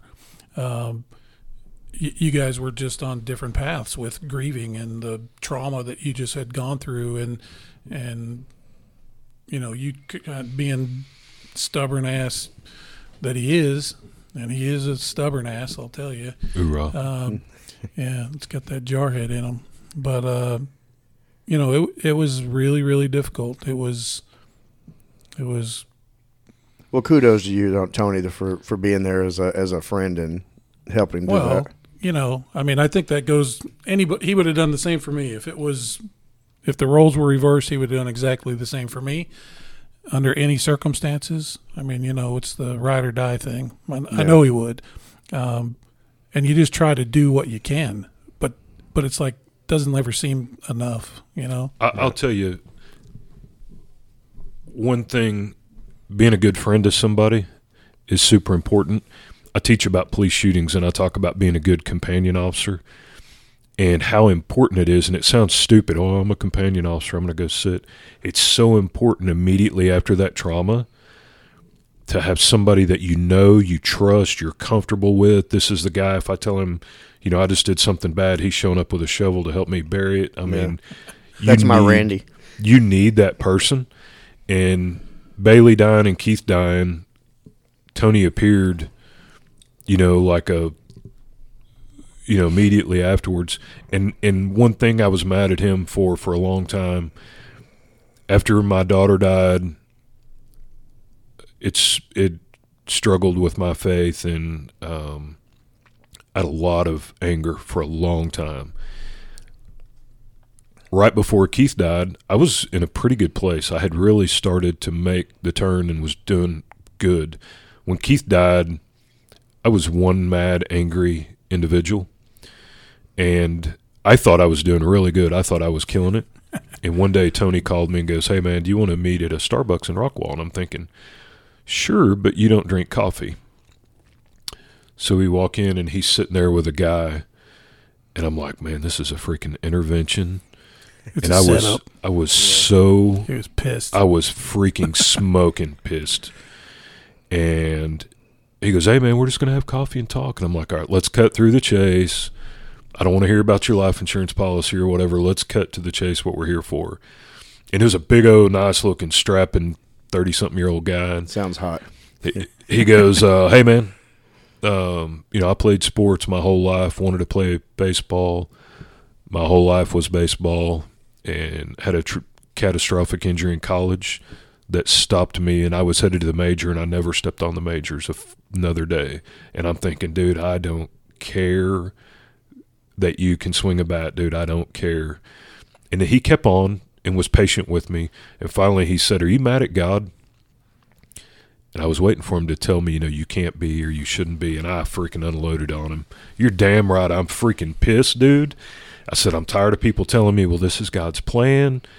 You know, next time somebody tells me that, you can let him know that his plan failed me. It's not a great one. And all I remember is the guy sat up and he's a big old dude. He goes, It's okay. God's got big shoulders. It's okay. And that wasn't what the answer I wanted. I was wanting to freaking fight this dude. And he screwed my OODA loop up and told me it was okay that I was hostile and angry. And I didn't know what to do then. He took my freaking combat away from me. And so then I, he disarmed you. he freaking disarmed me because I wanted to freaking fight, argue. I wanted to scream and throw a damn temper tantrum, and it screwed my OODA loop up. Well, then I got to listening to him, and I hated him for that for a little while because I'm like, dude, you don't drink coffee. Why are we meeting at Starbucks? You freaking weirdo. You know, I, I love hearing that because I think sometimes we forget or we just don't know. A lot of people don't know. It's okay to be mad at God yeah. because you gotta you because what good is it going to do to you carry around all that anger and not ever say anything. And I once it comes out, and it probably released a pressure valve off you to where you were able to Yeah. listen and heal and move forward and get better. And it's that's Yeah, they ambushed me and and uh, they deflated me because I just sat and listened then because I'm like, I was prepared to. I wanted to be mad. I was freaking pissed, and I was mad why I was doing this again, and and I really wanted that guy to spar with me. And then when he Yeah. told me it was okay and God's good with it, and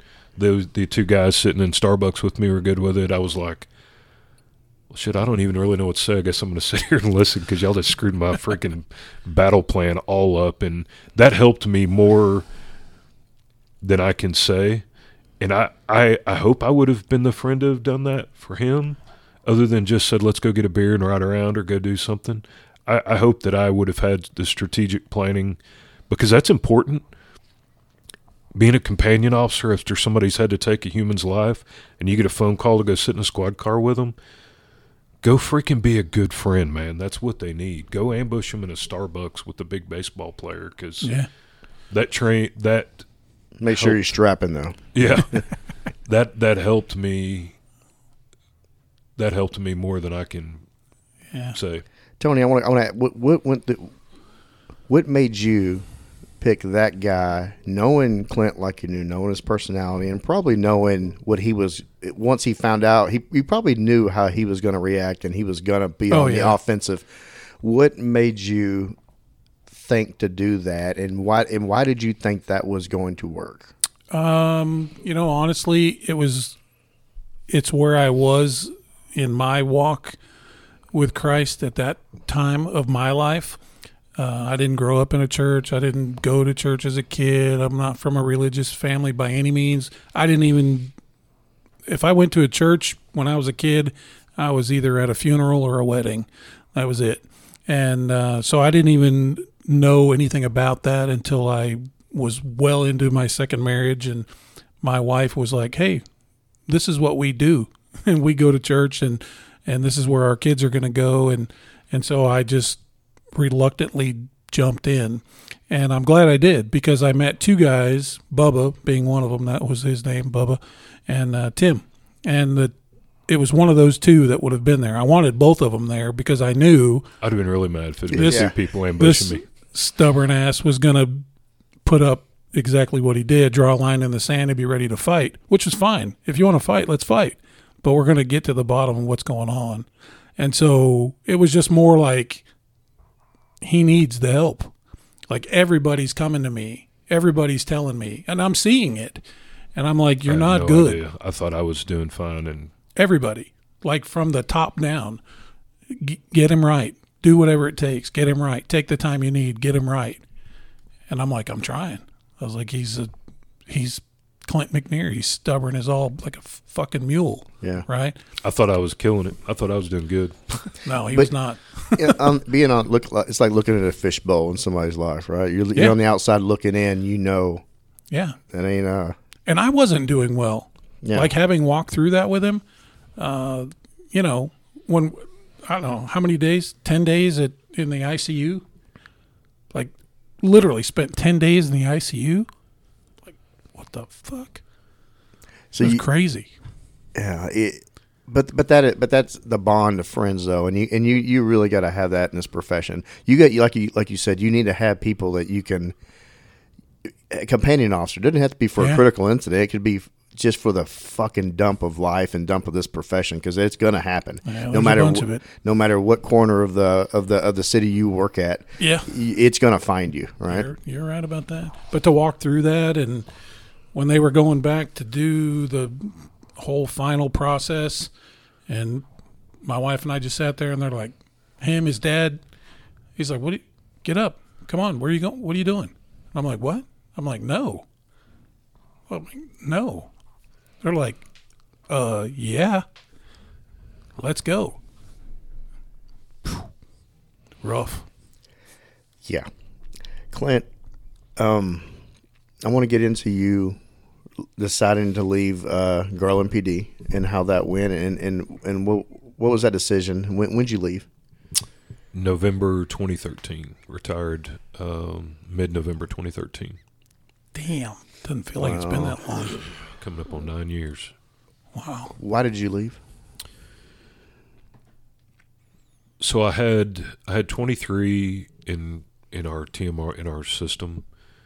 Um, my passion was working capers, Mm-hmm. and my dad worked capers at Dallas for 31 years. That was my passion was to chase work whodunit homicides and robberies was just where I wanted to be. We had had for a very long time a very senior respected capers unit. Um, some things were changing at the time. Several of us, a couple of us left. I went to child crimes, realized that I could not do that. Um, I was struggling, and I was a hard charger. I wanted to run through brick walls, and child crimes turned me into the guy that I do not want to be at work. I don't want to be affiliated with these, and was, you know, catching a couple of sexual assaults where it was mad stepchild that doesn't like the new stepdad, so I'm gonna, you know, make an allegation and had to arrest a guy that I knew didn't do anything and was just really struggling with a passion to serve. Uh, had 23 in, and I realized, man, I'm gonna have to do. I'm 42. I'm gonna have to do 15 more here, or I'm young and relevant enough that I can probably do 15 doing something else, maybe while I'm young and hopefully relevant. Uh, Bob Gorsky's law firm reached out and said, "Hey, man, you need to consider expert witness work." Uh, TMPA reached out about bringing me on board. I asked them what the heck is TMPA do, and they said, "Well, you train cops, fight for cops, fight to help cops." And I thought, I've lost passion to fight for people on the street, but if I can renew and find a passion to fight for cops, I was I was trying to find somewhere to to find a fight to get back into or to find my passion again, and uh, it was a really good opportunity, and it all kind of came together. I, I get uh, the short answer is again I got lucky and fell forward. Well, it, it sounded like did you become self aware that the profession the profession was not at the time not good for you in in in, in your uh, your mental health, your overall health. Yeah, the pendulum was swinging in law enforcement. Period. You know, starting in police work now with the environment it is, that would be the only environment you would know. But starting in the early 90s when it was the Wild West and the pendulum swinging to where it had, I knew that was rapidly changing. My passion was zero. I went from being a hard charger, wanted to run through brick walls, to crap, it's freaking Monday again, and I have to go back to that building again. And I wasn't mad. I wasn't sad. I wasn't dissatisfied with the agency. It was an incredible agency with incredible people. Um, my daughter got a full police funeral. Um, She got motor jocks. I mean, I, I couldn't have asked for a better agency. But I just, I guess I'd lost my passion and was trying to find a fight to get back into and find somewhere to focus passion and um, be challenged. Being an expert witness has been really, really challenge, a, gr- a fun challenge. And then working for TMPA, I travel the state, you know, fighting for cops and uh, basically it's the DPA. I mean, I'm I'm kind of a state version of the DPA. Is, Can you tell the the listener what TMPA stands for and, and talk a little bit about that, please? Yeah, TMPA, Texas Municipal Police Association, started in 1950. We represent 32,000 cops across Texas, sheriff's departments, police departments, hospital, DART, DFW. Um, we provide our bread and butter is providing legal representation. Uh, that's the reason, like Houston, Harris County, and Dallas are not TMPA because you guys have in-house legal. You don't need legal representation. You guys handle your own business in-house, so you guys are kind of a sister sister organization to uh, to TMPA. But ultimately, it's what you guys do. We provide training. We provide legislative efforts at the Capitol. Um, very similar to you guys. Yeah, yeah. We just went to the TMPA uh, convention there in San Antonio, and and you had some hellacious speakers, and uh, and it was really moving the tribute that y'all paid to the fallen, uh, the many, the many fallen across the state and shit. that sadly that uh, that reel of uh, that that was going up there on the big screen of, of fallen officers uh, across the state is heartbreaking. Yeah, I, the our banquet our conference culminates into a banquet on Sunday night, and there each year we remember the fallen from the previous twelve months. And although it's beautiful, I love planning it. I love getting to find some bagpipers or some the piano player we had this year was awesome. I love getting to plan it, but I end up an emotional wreck the whole way through it as we honor it, and it shocks the conscious to see that many names and photos and young faces scroll across that screen every year. Um, shocks the conscious. I wish the community could see that every year. Yeah, we, we Dallas PD had had a, had a couple of names up there. Um, I want to get some final thoughts on uh, state of mental and overall wellness in, in this profession. Would it would both? I want to get both of y'all's opinion on where you think it's going. We talked a little bit on it, but what do you think we could do more of, and what we can work what we can work on with the the, the local departments and also at the just a, the a federal a federal level. Wow. Um, I think from my perspective, because I I sit on the cusp of being able to punch out of here in a couple of years, um, sooner if the right thing came along. I've I've reached that level, so but I've been a part of our core CISM team for I don't know seven or eight years, and uh, I've participated in that. And I'll I'll tell you, I I came into it. Uh, I didn't volunteer. I was voluntold because I was a negotiator on our SWAT team for a decade, and I really didn't. I was still of that mindset of like, suck it up, Buttercup.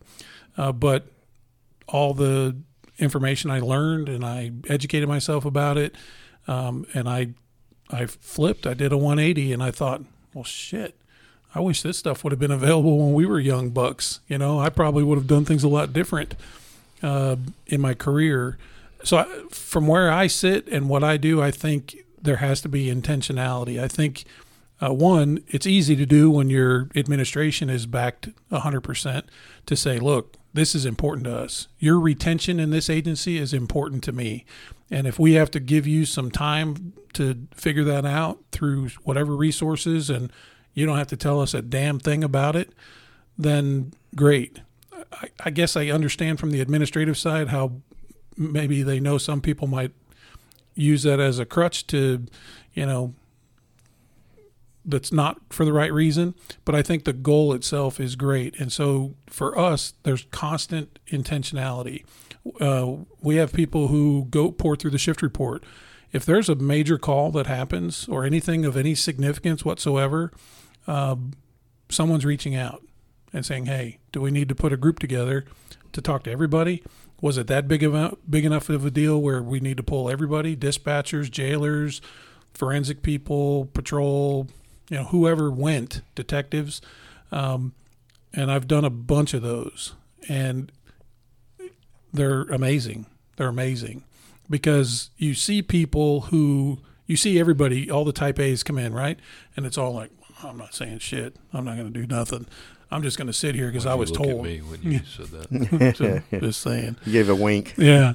Uh, but then when you see, as soon as one person talks, then the next person talks, and then the next person talks, and the, and it the spillover of that is contagious, and ultimately at the end of the day, it's all for the right reasons, because your mental health is wickedly important.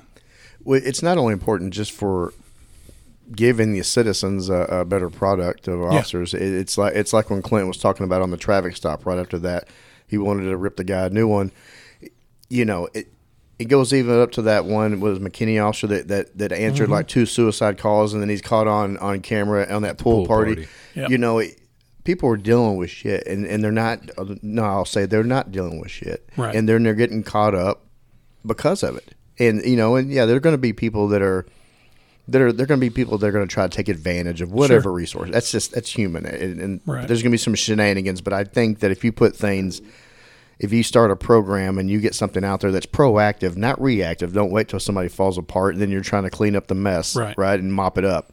You're going to help more people than than than that are the few outliers are going to be t- trying to take advantage of or run a scam. Yeah, yeah, I agree. Maybe fed, from the federal side, and I don't really have a lot of knowledge to talk about that, but I would think dedicating specific funding For, for I, I think for that education, education, and training and awareness and, and all of those things that go with it because the field is ripe with lots of professionals um, who know a lot of stuff and can navigate you through those waters.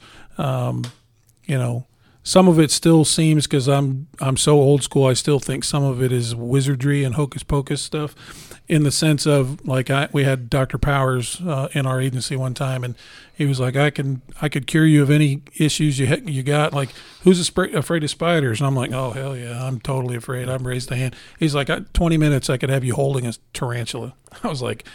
Sir, you've smoked crack because there's not Yeah. a chance on this planet I'm ever going to do that. And he's like, let me know if you want to do it. And I'm like, "Mm, yeah, yeah. I can say I've never volunteered for that, uh, though he has offered. He's like, I promise you, you'd be holding spiders and petting them. I'm that way with snakes. Yeah, me too. I'm with you. Good to know. Yeah, sh- shut up, Hey, dick. Clint, what do you think? And what what what is your mission going to be moving forward and and, continuing that message? I think everybody trying to play their small role um, because you don't ever know the impact you're having on someone. I, I challenge everybody to be intentional and decisive in what they do. Tony ambushing me at Starbucks over a latte with some big baseball player, knowing that I was going to be pissed. Um, man, the whole the world could use a whole lot of that because I was I was pissed even after it for a while that he did it, and now looking back, it was a huge pivot for me, and I would challenge guys to do it. I would challenge you don't have to be a leader to make change. Um, it doesn't take a lieutenant or a captain to go make changes. You have to talk about it. I'm a huge person in talking the stigma away. I spoke at our, conference about five years ago in Houston. I just got up and had about five minutes at opening night ceremony and just said, "Hey, we've got to do better. We've got to be intentional." I was doing some work with the Brain Performance Institute here, and just kind of spoke briefly. And I'm not educated on the topic at all, and clearly I have more baggage than Southwest Airlines, so I'm not here to help anybody. But I spoke briefly about it. Well, as soon as I get off stage, we're in the hospitality room, and this big strapping kid comes up and goes, "Hey, can I talk to you outside?" And I said, "Yeah." And we're at the Westin in Houston, which is pretty tall. And I've got a Tito's, and he goes, uh, "I was just going to let you know that I drove down here today all day, and I intended to jump off this building until you spoke." And I'm like, uh, "Let me set my Tito's down because it sounds like you just said you're going to jump." He had worked a jumper Thursday night, and this huge kid starts telling me the story. Said I, he was on a bridge. I had built great rapport. Didn't know what I was doing, but I had stumbled through building incredible rapport. And he said, 50 at the 50 minute mark, he looked at me. His eyes had changed. He said he was empty when he looked at me and he jumped. And he said, driving down here this evening, the whole time, all I could think out is he's probably got kids. He's probably got a wife. He said, so I Googled the height of the Westin while I drove down here and was going to jump uh, until you got up and spoke. And I'm thinking, well, you came to the wrong dude because I'm not the person. I'm not the person to help you. So we get him help through the night and, and get him situated. And phone rings the next morning. Guy said, "Hey, I've been drinking. Got my gun out. Been drinking." Um, and I'm not a mental health professional. I'm not anything professional. But them hearing a dummy get up and speak and making them feel enough that the stigma's not there. If that big ogre will get up and talk about it, then maybe I can go to him about it. Everybody has the opportunity to make a difference. Um, be intentional about it. Let the machismo and the, the alpha go.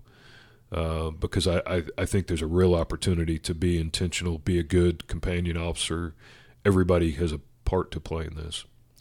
Clint, you say you're not uh, you're you're not anybody that should be looked at for, for help, right? And you, you, you may not have a doctorate, you may not have a, a, a therapist license, right? But you're relatable, and, and I think that's what I think that's what people could take away in, in a message. And and when we started up this, Randy knows why uh, this podcast was started up to give people a stage to tell their stories and hopefully if they're not, at the very least, they're entertained, you know, or they're just punching their steering wheel and they don't know what they're fucking talking about. But the the feedback that I've received received from people across the country, in in, in from civilians and from uh, from officers and uh, firefighters actually, um, their message of hearing somebody on this on these mics, right, hearing their stories and how they reacted. I had a, a, a an officer from Iowa that reached out with a gosh a longest email talking about he was involved in a shooting and he believes because of what he heard from this podcast, he responded and reacted better when the guy got out and shot at him. You wow. know, and, and it was and that I mean I, I actually called the man and I had two other co uh, co-hosts call the guy that he he mentioned liking their episodes. It meant a lot to him. It was something wow. small. Being a peer, you don't have to be yeah. a good friend. You can just be you can be a complete stranger but be relatable. And Clint, I think you're that. I think that's what I think that's what uh, what draws people to you. You know. I appreciate that. Well, you know, we always got to make sure we share our stories because our biggest thing as men and cops, we think we're the only one for whatever stupid reason going through what we're going through. But until you start telling your story, you're going to find out other people have got so much information that they can share with you and experience and I think it is, you know, keep doing what you're doing. Hopefully, people listening will want to come in and tell their story and helps the next person pay it forward and pay it down the road. It's cool you said stand up. I just joined a small group, a men's group, and it's all cops. Um, but the guy that started is a retired homicide sergeant, and it's stand up men, and it's quit, quit, quit the machismo, quit all that crap. Let's stand up. Let's be men. Let's be dads. Let's be mentors and uh, it was it's weird you just said it's, it's, people need to stand up. That's what this group is is stand up. They do. I, I think that's um, yeah it's important. It's important uh, to get past the, the, the shield that we got to put on. You, know, you we have to put on a mask and a shield to deal with people. We have to. Shit tony yeah. you, the, you, we have to do that to, to, to be effective. But we also need to be effective for ourselves to to know that that is a role but our bigger role is, is being who we really are. And if we're broken down, we need to fucking know we are and do something about it. And then there's thank God there's people like like Tony and Randy's reached out to me on on, on some of my issues and, and I've bounced it back. And you got to have people in, like that in your life, and you got to let people know. At least, even the per, the most private of person needs to let some people know that there are things going on behind the scenes that maybe they're not dealing with. Like Tony, you, you can look at, at Clint and say, "I knew he was not well." He, he thought he was doing shit great. He thought yeah. he had it going on, but it was not. It, that wasn't the reality. No, yeah, absolutely not. I mean, uh, again, I think for the public's perception, you know, we a lot of times cops get the bad light of, you know, they see the end result, like you mentioned, the guy McKinney who tackled the kid at the pool or whatever, but what the public doesn't understand is what he went through before that or what happened at home or maybe the other situations. Like this stuff builds up and and you're just expected to go to the call and then guess what? Clear and go to the next one because it's busy. And so i'm grateful that the mindset is shifting you know for the positive. So in your podcast i know people are coming forward because they're hearing it and you're having people reach out, man, that's touching lives. That's making a difference when you can get on here, you know, spend an hour, share somebody's story, you know, and sprinkle in the jokes and the cool war stories, but talk about the reality of, of being on the job. And then you get people emailing and calling, telling you what a freaking difference that that can make, that that can make, man. It's incredible.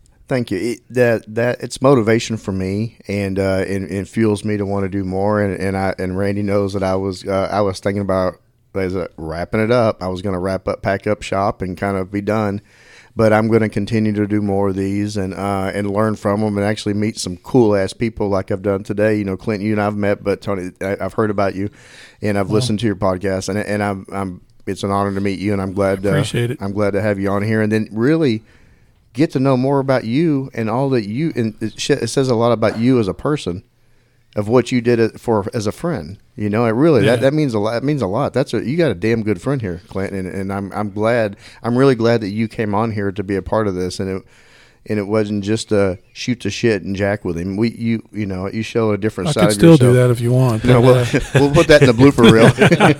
no, I'm I'm honored. I'm I'm appreciative, and like I told you from the start, like I I'm just here to support Clint. You know, like I I didn't want to come as a fifth wheel by any any means, but uh, you know, we go through life and we know a lot of people. We call a lot of people acquaintances, but we don't have a lot of friends. Friends, right? We keep those really close to close to home. So What's a trust thing? right? yeah, Clint, yeah, you, you're talking about the uh, you enjoying this podcast, and you and I, you again, you reached out to me after uh, the great Lance Crawford episode, and we had a long conversation. We talked about something that you're cooking up. Can you tell the listeners what uh, what you got in the horizon here that's similar? Yeah, so TMPA, we're finishing up um, building our room for a vodcast, um, which you two guys are going to come on so we can do this Yeah. again.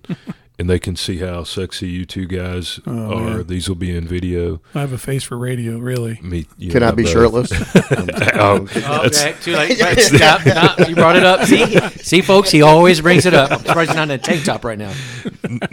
absolutely, you have to be now that you brought at, it at up. At least my pants stayed on. So- or are they? You can't see. Um, but we'll we should be up and running in a few weeks. It'll be TMPA, the Voice of Texas Law Enforcement, um, and it'll be similar to this, navigating issues and stories on the job and legislative issues, and just kind of navigating as we go through. And uh, I'm proud to have the support that you guys have because I I have no idea what I'm doing, and you guys have been an incredible feedback and ideas and um, helping me continue to fall forward and get lucky. And, and you guys have been incredible help, both of you. Well, be careful what you ask for because it is a undertaking. Yeah, Let me tell you, man. It's you don't even think about some of the things that have to be done to get it to go and work, but it is work.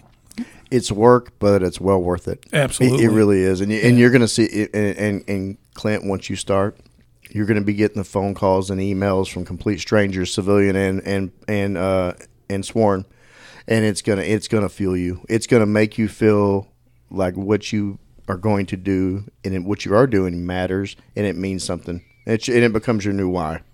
Awesome. Yeah. And and you know we're we're here. We're going to be here to help and and give you any bad advice we I can give you because I'm full of that. So I saw your cool ass recording room you are putting up. Oh my god, I'm, I'm jealous. Me dude. too, man. It thin blue line. It it, it looks badass. I'm I'm excited. I'm pissed that we don't have something like Content may be horrible with an ugly host, but the show's going to be sexy. Oh, it'll, the yeah. setting. It looks good. Yeah. It looks Joe, you don't like good. this room I've got for you here? Yeah, you know what? We're- We're gonna we're, we're gonna put up some cool movie posters or some some other crap. But uh, but no, it, you, you got a great plan, and we're gonna be here to help in any way. And uh, man, thank you for being on with us today. I'm humbled to be here. Honestly, humbled to be here. Yeah, thanks for having. One correction: it's 12 Frisco high schools, not 16. So if I get any emails or messages, Okay, yeah, so I was, yeah, I was we- wong. We, We, we will now, get some. don't yeah, so Tony's At least you 12. caught that. I mean, Yeah. I would have never even caught that mistake. Clint, thank you so much for what you do for peace officers across the country. Tony, thank gosh, thank you for doing God's work and and, and, and taking care of uh, those families and those kids that they Yeah. that they can't take care of themselves. Uh, folks, once uh, Clint's uh, and TMPA's podcast gets going, I'm going to be uh, promoting that and uh, and you know And on it shirtless. well, and on it shirtless and, and, and or shirtless or have a shirt on but pantless. We'll we'll see we'll see what uh, what time of the year it is for that. If it's cold out, I'm not going to be pantless. I don't want to. Warm socks. I'm taking donations Yeah. to my Patreon now for me to keep my clothes on during that episode. Okay. So if you want me to be on there and stay clothed, donate to my Patreon. Well, ATO is all about raising money too. Maybe we could get some people to fund Joe going shirtless. That's right. Oh If God. it's, if it's in the winter, wear warm socks. Yeah, yeah. It's a padded room. You'll be fine. uh-huh. Guys, uh, thank you for listening. Uh, go check out Catfish Cops. It's on all streaming platforms. Check out Yeah. the sexy voice of Tony. And then once uh, Clint's uh, and TMPA's podcast gets rolling, we're gonna be we're gonna be pushing that out there and uh, supporting them just like they've supported us. Absolutely. I Absolutely. look forward to doing this again on ours. Gentlemen, thank you guys. Appreciate you. Appreciate you, sir. Hey brother, hey sister, I'll never give up on you. Hey, Mrs., hey, Mister, I'll see this all the way through. No matter how far the sun and the moon, I'll never give up on you. Down when you're lonely, I'll pull you up. Life leaves you heavy when the going gets tough. I'll be your shoulder, together we'll up from the bottom, yeah, we'll rise above. Hey, brother, hey, sister, I'll never give up on you. Hey, Mrs., hey, mister, I'll see this all the way through. No matter how far sun and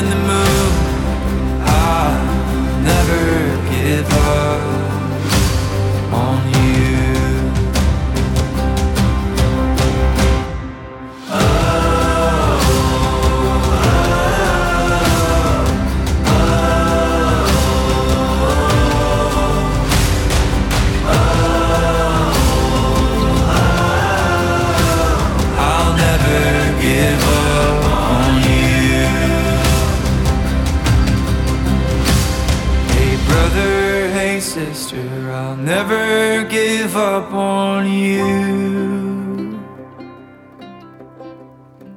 Hey, Mrs., hey, mister, I'll see this all the way through. No matter how far for the gold and the blue, I'll never give up on you.